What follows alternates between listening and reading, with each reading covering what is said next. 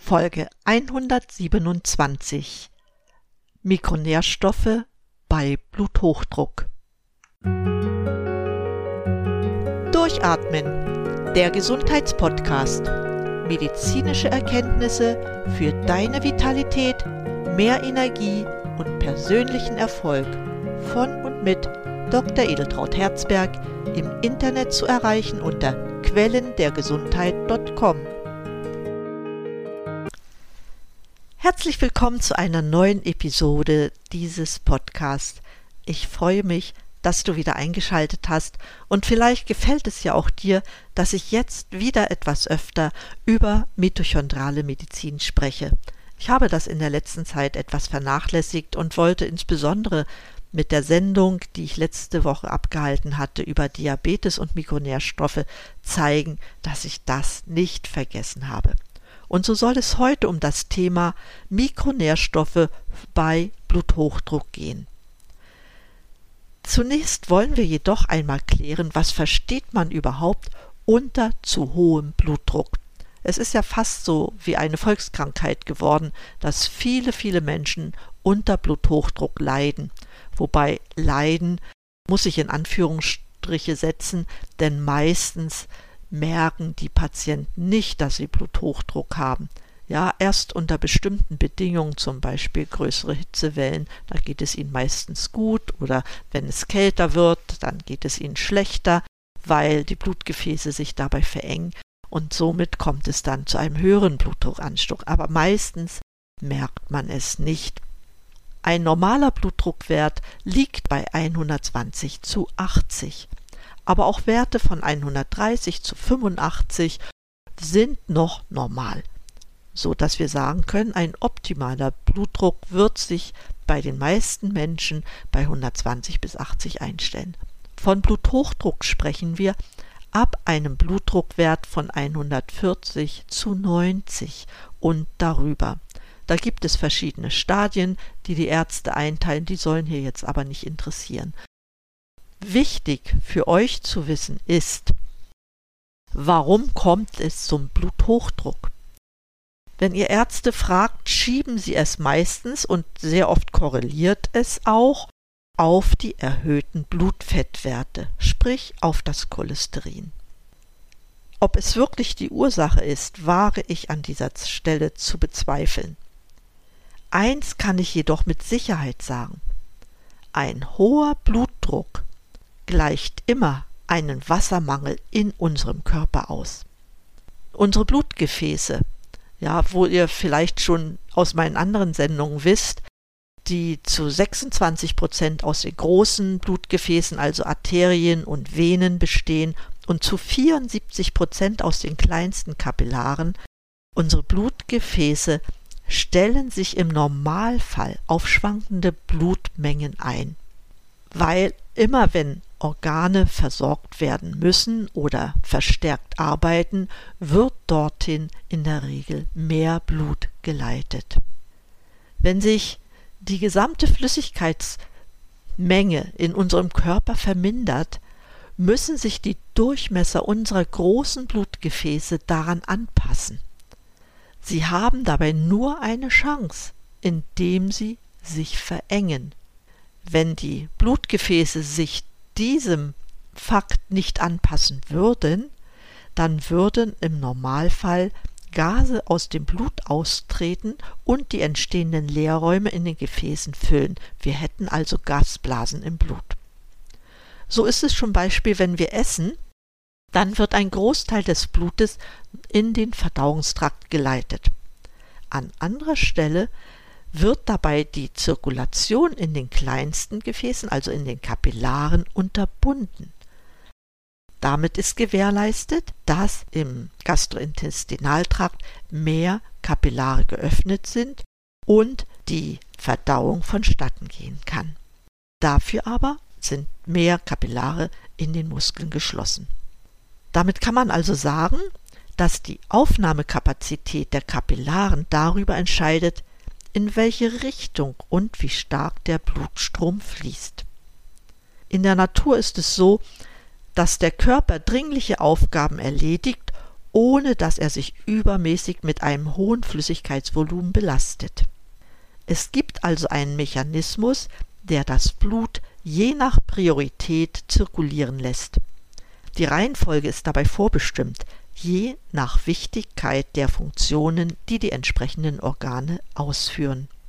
So haben zum Beispiel Gehirn, die Lungen, die Leber, Nieren und die Drüsen Vorrang bei der Blutverteilung vor den Muskeln, Knochen und der Haut.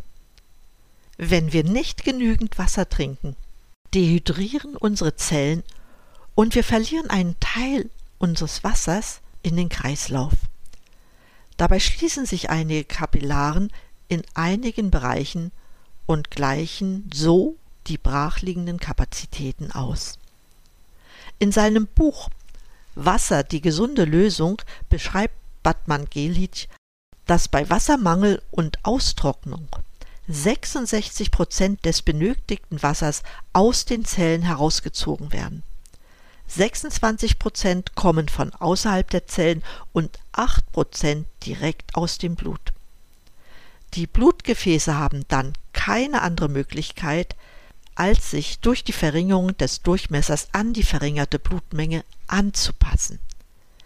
Die fehlende Menge Wasser muss entweder von außen oder von einem anderen Körperteil kommen. Dabei entscheidet die Aktivität der Kapillarwände, wie viel Blut zirkuliert. Je mehr die Muskeln bewegt werden, desto mehr Kapillare öffnen sich. Das ist auch der Grund dafür, warum körperliches Training der wichtigste Faktor für einen physiologischen Ausgleich bei Hypertonie ist. Ich möchte hier nicht den ganzen physiologischen Prozess darstellen.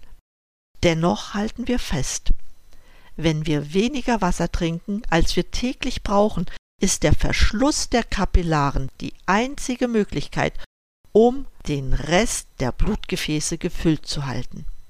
Was aber passiert, wenn viele Kapillare geschlossen sind. Richtig, die Zellen werden nicht optimal versorgt, weder mit Wasser noch mit Nährstoffen. Die Energieproduktion ist eingeschränkt und im Lauf der Zeit kommt es zum Zelluntergang in bestimmten Organen oder die Organe erkranken sogar. Die Folgen dafür möchte ich kurz darstellen. Vieles davon ist euch bekannt. Dann kommt es nämlich zur berüchtigten Arteriosklerose. Das heißt, die Gefäße entzünden sich, es kommt zur Bildung von Blutgerinnseln und letztendlich entstehen massive Durchblutungsstörungen in den Beinen, die sogenannte periphere arterielle Verschlusskrankheit. Weiterhin ist es so, dass die Blutversorgung der verschiedenen Organe nicht mehr gewährleistet ist. Die Nieren leiden darunter. Ja, die Nieren aber regeln einen Großteil der Flüssigkeitsmenge in unserem Körper. Ja, auch die Botenstoffe, die die Niere produziert, werden nicht mehr in genügender Menge zur Verfügung stehen. Es kann zu Schlaganfällen kommen, auch wegen der Durchblutungsstörung und den damit verbundenen Entstehung von Mikrothromben, letztendlich hat diese ganze Entwicklung auch Einfluss auf den Herzmuskeln. Es kommt zu Veränderungen im Herzmuskelgewebe. Die Arterien werden geschwächt. Es kommt zu einer sogenannten Herzmuskelschwäche. Also alles Krankheiten, die sehr gefährlich für den menschlichen Körper sind. Was ist nun aber der wichtigste Weg, um die essentielle Hypertonie zu behandeln? Letztendlich ist es die Steigerung der täglich aufgenommenen Wassermenge. Durch die Wassermenge, die wir aufnehmen, das widerspricht normalerweise dem Fakt, den viele Ärzte sagen, bei Bluthochdruck nicht so viel Wasser trinken, weil die Lehrmeinung sagt, wenn ich mehr Wasser trinke, steigt der Blutdruck. Das stimmt aber nicht. Der Körper versucht, das vorhandene Wasser zu behalten. Aber die Patienten bekommen vom Arzt, damit das Wasser ausgetrieben wird, bei Bluthochdruck harntreibende Mittel. Das heißt, das Gegenteil wird eintreten. Statt Wasser im Körper zu behalten, wird es entfernt. Und das führt zu stärkeren Folgen, als man es sich wünschen kann. Was dann passiert ist nämlich, dass der Körper, um das Wasser zu halten, Salze im Körper festhält. Das ist seine einzige Möglichkeit, um das Wasser zurückzuhalten. Wir stellen aber fest, dass Wasser selbst das beste natürliche Entwässerungsmittel ist. Wenn Menschen mit erhöhtem Blutdruck, bei denen die Urinerzeugung in Ordnung ist, täglich mehr Wasser trinken, brauchen sie keine Entwässerungsmittel. Sollen durch den erhöhten Blutdruck bereits Herzprobleme bestehen, sollte man die Wassermenge langsam steigern, das heißt allmählich. Damit steigt die Flüssigkeitsansammlung im Körper nicht so stark an. Das ist besonders zu beachten. Jedoch gilt, bei Bluthochdruck sollte ich versuchen, meinen Wasserverbrauch zu steigern. Das ist ganz, ganz wichtig, weil wir damit auch verhindert, dass gerade im Mikrosystem, im Mikrokapillarsystem die Kapillaren geschlossen werden und damit die Zellversorgung nicht mehr gewährleistet ist. Damit kommen wir jetzt zu den Mikronährstoffen bei Bluthochdruck. Wie bereits erwähnt, sind bei Bluthochdruck viele Kapillare geschlossen und es gelangen nicht genügend Nährstoffe in die Zellen. Wir haben nun die Alternative, unseren Wassermangel auszugleichen, indem wir mehr Wasser trinken und sollten dabei aber auch die Mikronährstoffdefizite ausgleichen. Welche Mikronährstoffe sind es nun? Ganz wichtig, um uns vor dem oxidativen Stress zu schützen, ist die Einnahme von Vitamin C und auch von Coenzym Q10. Mit der Einnahme von Coenzym Q10 wird gleichzeitig die Energieproduktion angekurbelt. Sehr wichtig bei Bluthochdruck ist auch Magnesium einzunehmen. Magnesium hilft bei der Stressvermeidung in den Zellen und stabilisiert den Herzrhythmus. Unterstützend zur Gefäßerweiterung und damit zur Reduzierung des Blutdrucks sollte man L-Arginin und Taurin, also diese beiden Aminosäuren, einnehmen. Sie sorgen dafür, dass ausreichend Stickstoffmonoxid produziert wird, das letztendlich da dabei hilft, die Gefäße zu erweitern. Sehr wichtig bei Bluthochdruck sind ebenfalls Omega-3-Fettsäuren. Sie beeinflussen die Entzündungsprozesse, das heißt, sie mindern Entzündungsprozesse und sie erhöhen außerdem die Verfügbarkeit von NO, damit die Gefäßerweiterung vonstatten gehen kann. Omega-3-Fettsäuren helfen auch bei der Stabilisierung des Herzrhythmus.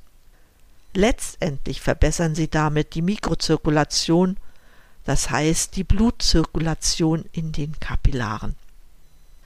Eins möchte ich an dieser Stelle sagen. Je höher der Blutdruck ist, desto mehr Kapillare in unserem Körper werden nicht ordentlich durchblutet. Das ist die Voraussetzung dafür, dass es zu vielfältigen Organerkrankungen kommen kann, insbesondere zu Herzerkrankungen, zu Erkrankungen des Gehirns, auch zu solchen Erscheinungen wie Herzinfarkt und Schlaganfall. Deshalb kann ich hier nur noch mal daran appellieren, trinkt ausreichend Wasser. Wenn die Urinmenge stimmt, die ihr täglich ausscheidet, kann gut Wasser getrunken werden und insbesondere auch dann, wenn die Nierenfunktion noch in Ordnung ist.